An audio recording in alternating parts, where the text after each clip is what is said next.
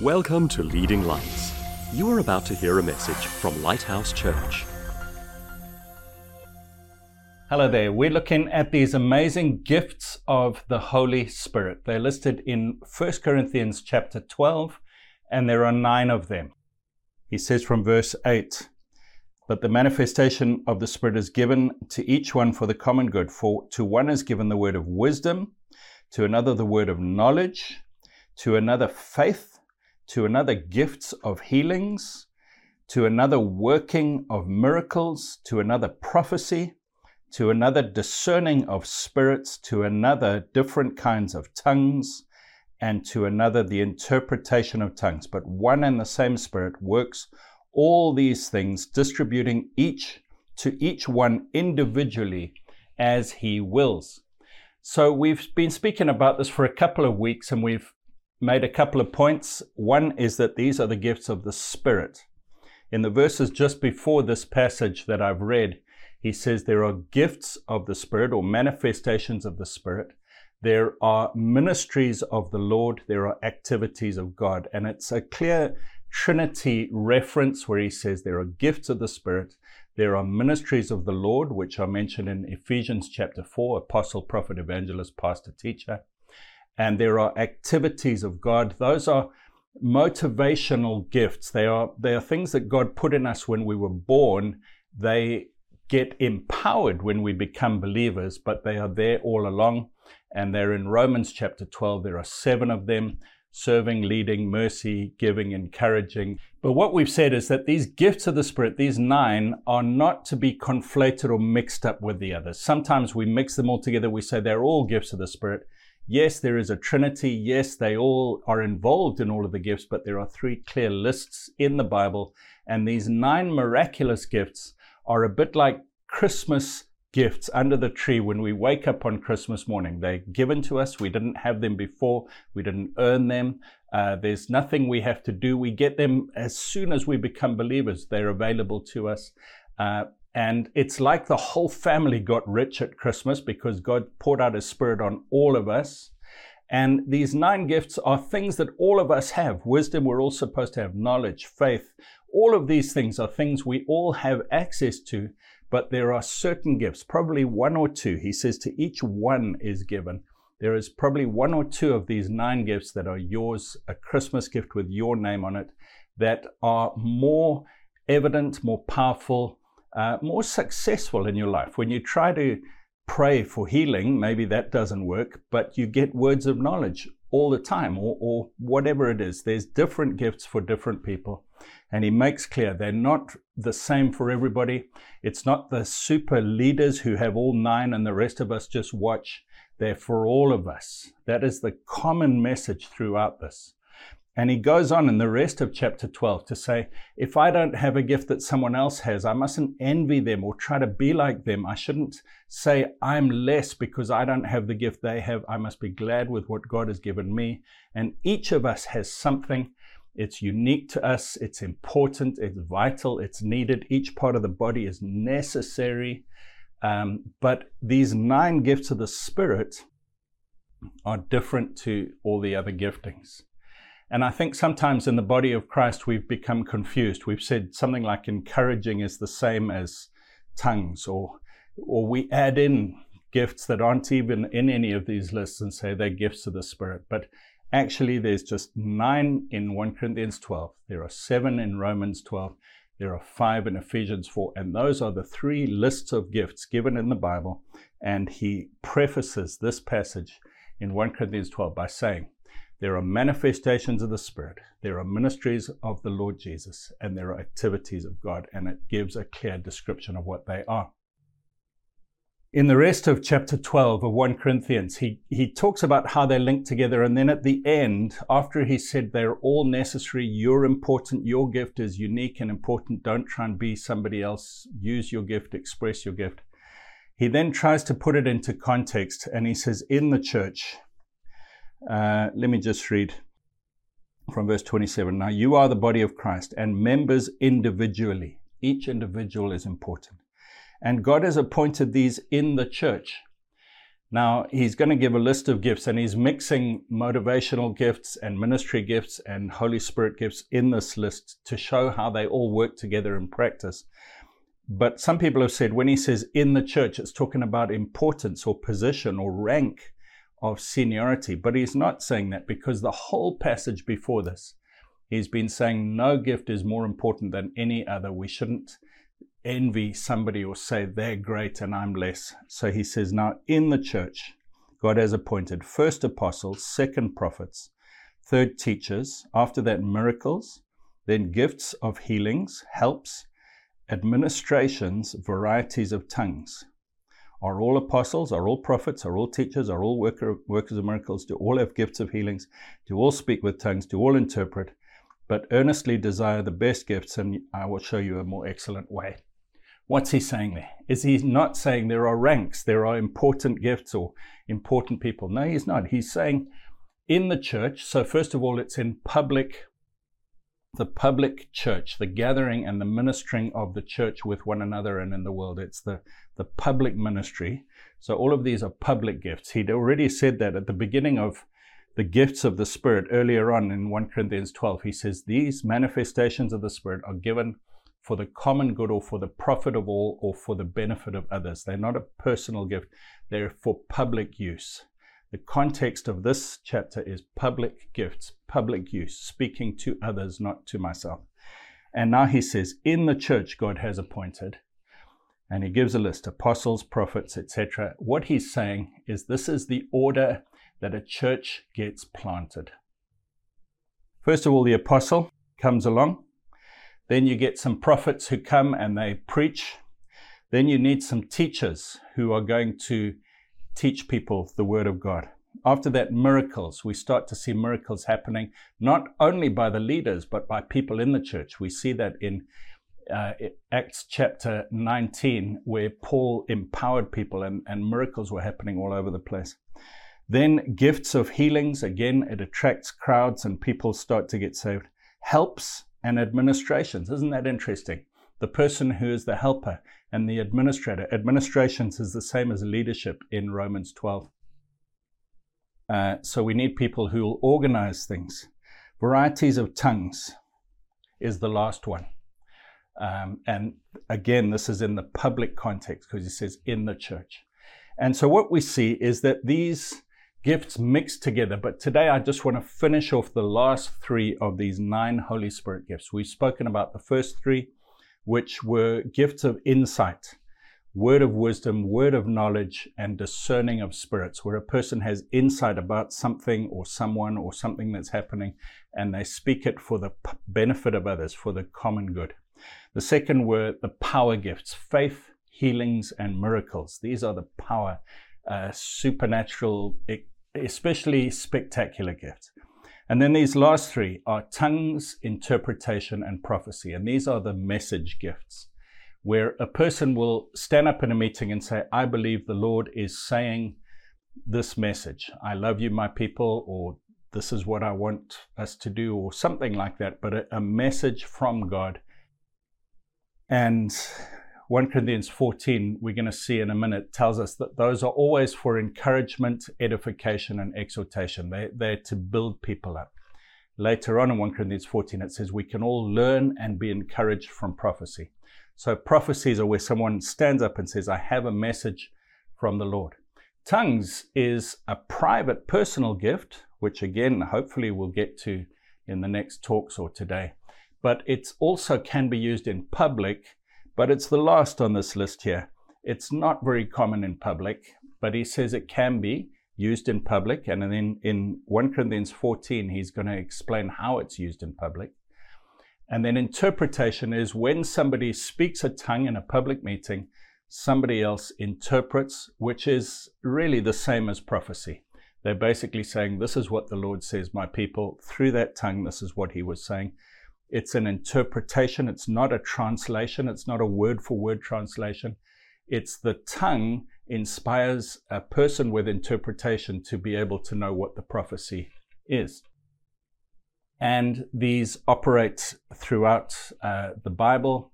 We see an example in Acts 21. We see it in various other places where prophecy is used. Um, but by far, the majority of the instances of tongues is talking about people getting filled with the Holy Spirit for the first time. And so I just want to spend a little bit of time speaking about tongues interpretation and prophecy. And hopefully, we'll get through this and then we can move on to some more practical aspects of how these gifts work. But just to re- reiterate, they are gifts of the Spirit. They're not the same as the gifts listed in Romans 12, things like serving, teaching, encouraging, mercy, giving, leadership, those kind of things. It's not like that. They are Christmas gifts where you just get a, a word of wisdom or a faith to believe for a miracle, or when you pray for healing, it usually works, or or whatever it is, a prophetic word, a tongue or an interpretation in a public meeting. They're like a special gift and it's yours, and each person has one or two main ones that seem to be uh, especially successful. So let me just give you the context. Just before Jesus died, he said to his disciples in John chapter 14, The Holy Spirit has been with you, but he will be inside you. Very important that we get this. The Holy Spirit had been with the disciples when they'd been going around healing people and doing ministry for the Lord. The Holy Spirit had been with them, but he says, He will be in you. When I go, I will send another helper, he said, another one like myself. But then he said, I won't leave you as orphans. It'll be me coming to you. So the Holy Spirit and Jesus are one, but it is the Holy Spirit who would indwell. He says he's been with you, but he will be in you. First uh, aspect of the Holy Spirit affecting the disciples. John chapter 14. Then on the day that he rose again, on that first Sunday in John chapter 20, he's meeting with a whole group of believers in a room with the doors locked, and he comes and he says, Peace to you. And he breathes on them and he says, Receive the Holy Spirit. So they had the Holy Spirit in them from that day onwards. Romans 8 tells us if anyone doesn't have the Holy Spirit, they're not a believer. So they, they had the Holy Spirit on that first resurrection day. The Holy Spirit came into their hearts. Do you remember Jesus had said, He's with you, but He will be in you? Now He was within them. The Holy Spirit was in their hearts. They had been made new on the inside by the indwelling Holy Spirit, something that was new and couldn't happen before Jesus died and rose again. He was with them, then he was in them. But in that few days and weeks until Jesus ascended to heaven, he said to them, after he said, You've got the Holy Spirit in you, receive the Holy Spirit, he said, But wait, don't leave Jerusalem. You need to be given power from on high. For John baptized with water, but you need to be baptized with the Holy Spirit. So he was with them, then he was in them, but they still needed to be baptized or filled or empowered, endued or clothed with power from on high, Luke 24 says. Those are the three stages of the disciples' experience. And then in Acts chapter 2, on the day of Pentecost, we see when they and all the 120 believers were filled and baptized with the Holy Spirit. Just one passage I want to read to you from Mark chapter 16 to put this in context. It says in verse 15 Jesus said to them, Go into all the world, preach the gospel to every creature, and these signs will follow those who believe. These signs will follow all of those who believe, all of them. On the day of Pentecost, all 120 were filled. In my name they will cast out demons, they will speak with new tongues, they will take up serpents, and if they drink anything deadly, it will not hurt them. They will lay hands on the sick, and they will recover. And then verse 20 says, They went out and preached everywhere, and the Lord working with them and confirming the word through the accompanying signs. This is our heritage, friends. You know, people will say that the gifts, the miraculous gifts of the Spirit, have passed away that only certain people have them at certain times, very special people. But that's not the message of the Bible. Jesus said these signs will accompany all who believe. Uh, 1 Corinthians 12 says the gifts of the Spirit are to each one. In Acts chapter 2 at Pentecost, everyone was filled and they all spoke in tongues. The gifts of the Spirit, if we're going to be faithful to Scripture, are for everyone and they are available today at the end of Peter's speech in Acts chapter 2, when he explained to the crowd what had just happened with Pentecost coming and all the, the tongues and the signs from the Holy Spirit coming. He said, The promise is for you and for your children and for all who are afar off, for as many as the Lord our God will call. You will receive the Holy Spirit, he said. This is not just for us, it's for everyone. And that promise has never been revoked by God. These gifts of the Spirit are available. For many years in church history, we've seen much of the body of Christ not seeing these signs and wonders. But in the last 100 or 120 years, we've seen great increase in the power and outpouring of these gifts and the use of these gifts, and they're available today. When I was filled with the Holy Spirit, I was only 17 years old. I'd been a Christian for a few months, and my friends who were in my Christian group were all filled with the Spirit and speaking in tongues, and I was the odd one out. And I, I just thought maybe I'm not good enough. Maybe I don't know enough of the Bible. Um, maybe, maybe there's something wrong with me. And so I, I lied or I pretended, and I, I, I realized that I, I wasn't. And one day they asked, Do you want to be filled? They laid hands on me. And they were just young boys at a boarding school just like me. There was no major apostle or evangelist there. It was just us Christians. I asked to be filled. A, a, battle ensued. For the next hour, I was having a bit of a spiritual battle where the devil didn't want to let go of me. I was alone in my room praying. And then I said, Well, I'm going to trust that I've been filled. The devil left me, and I started to speak in tongues, one or two at first, and it just got more and more as the days progressed. And it changed my life. More than anything in my Christian life, that changed my life. And I want to say to you, it's available for you, for all of us. So let me just give you a little bit of background. In the Old Testament, there were people who were filled with the Holy Spirit. I'm not going to read all the scriptures, but I'll tell you the stories. In Numbers 11, Moses is overwhelmed by the workload. His father in law says, Choose some men and, and get some helpers. And then God says, Choose 70, and I will put my spirit on them and empower them. And in verse 25, it says, Then the Lord came down in the cloud and spoke to him, and took of the Spirit that was upon him, and placed the same upon the 70 elders. And it happened when the Spirit rested upon them that they prophesied, although they never did so again. They prophesied. So in the Old Testament, the first time we see uh, an example of something similar the Holy Spirit comes on the 70 and they prophesy. Prophesy is speaking words. Now, I'm going to show you, hopefully, today that there are different types of prophecy, and basically, any inspired speaking, when the, the person is inspired by a spirit, and it's not always only the Holy Spirit in the Old Testament, but they prophesy, and that is defined as prophecy um, in the Old Testament. So the second example is King Saul when he is anointed king in 1 Samuel 10. Uh, Samuel says to him, Then the Spirit of the Lord will come upon you, and you will prophesy with them and be turned into another man.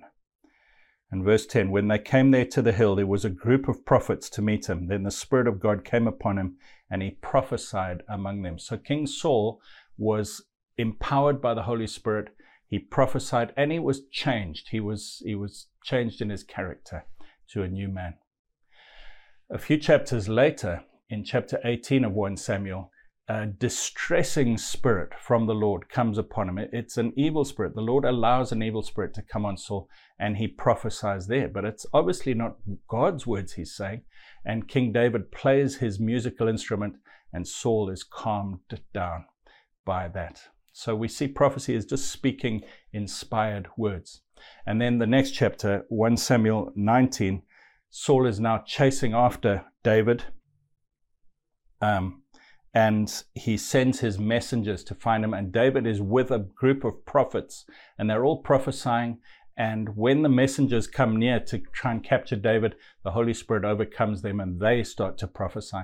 And then eventually Saul just gets tired of it after sending several groups of messengers and he himself goes and he is overwhelmed by the Holy Spirit and he prophesies and he falls down. He takes off his outer robes and he falls down, and it says, For a day and a night he lay there prophesying.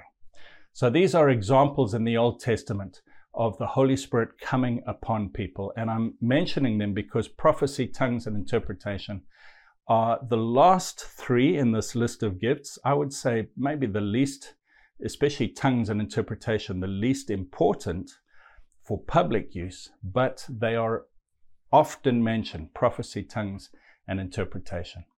Prophecy itself, Paul elevates it to a very high place. He says that is one of the best gifts.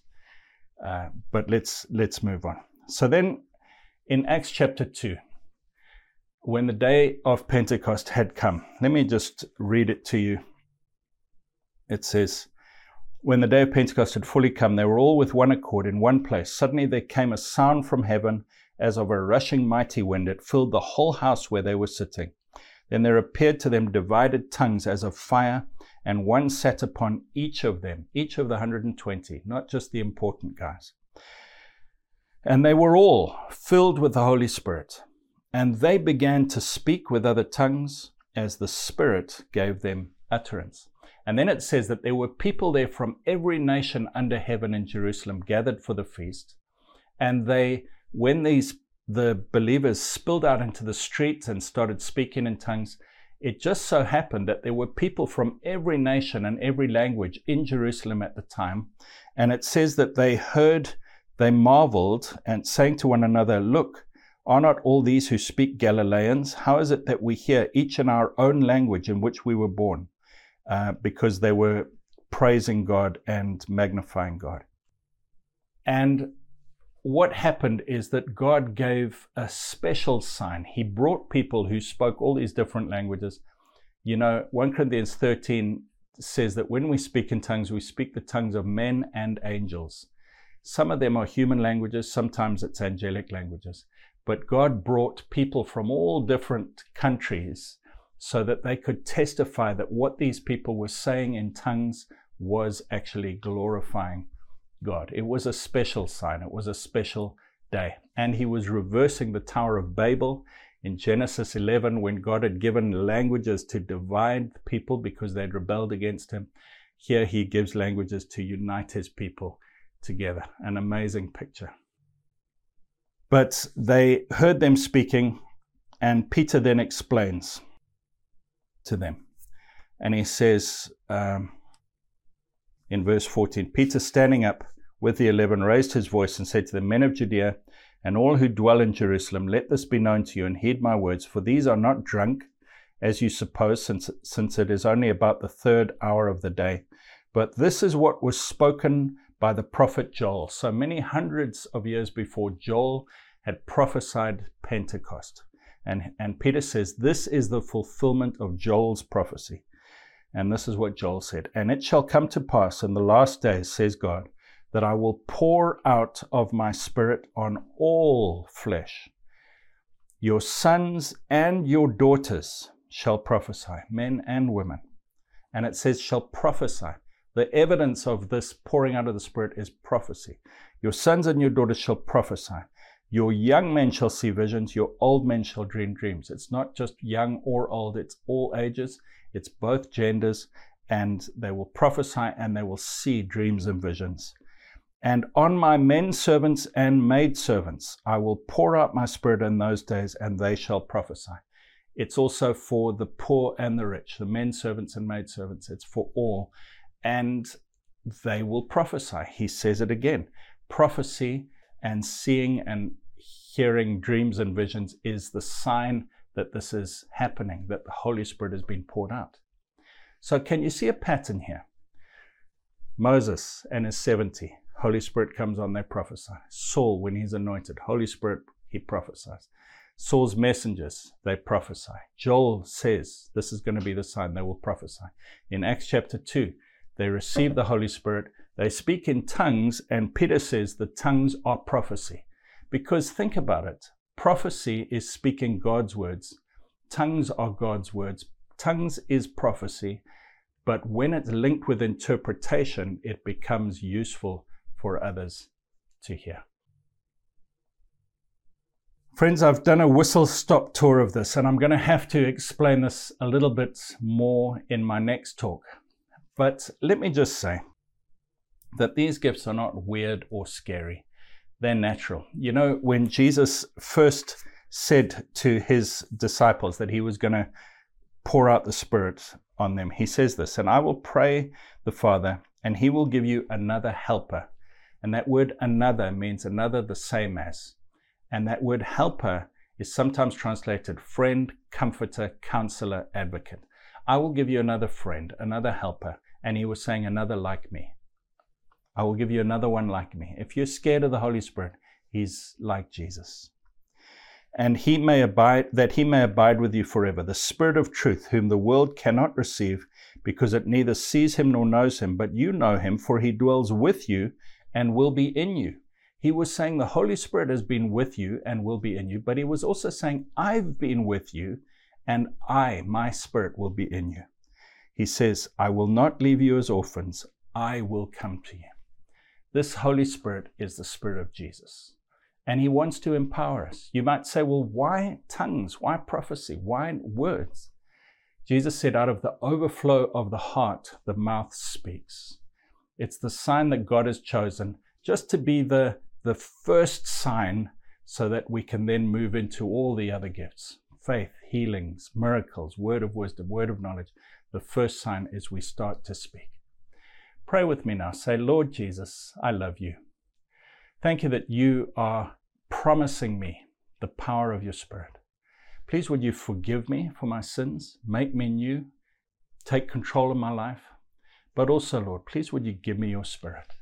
You promised in Luke 11, verse 13, that if I ask, you, you will give me your Holy Spirit. And Lord, I'm asking, please give me your Spirit.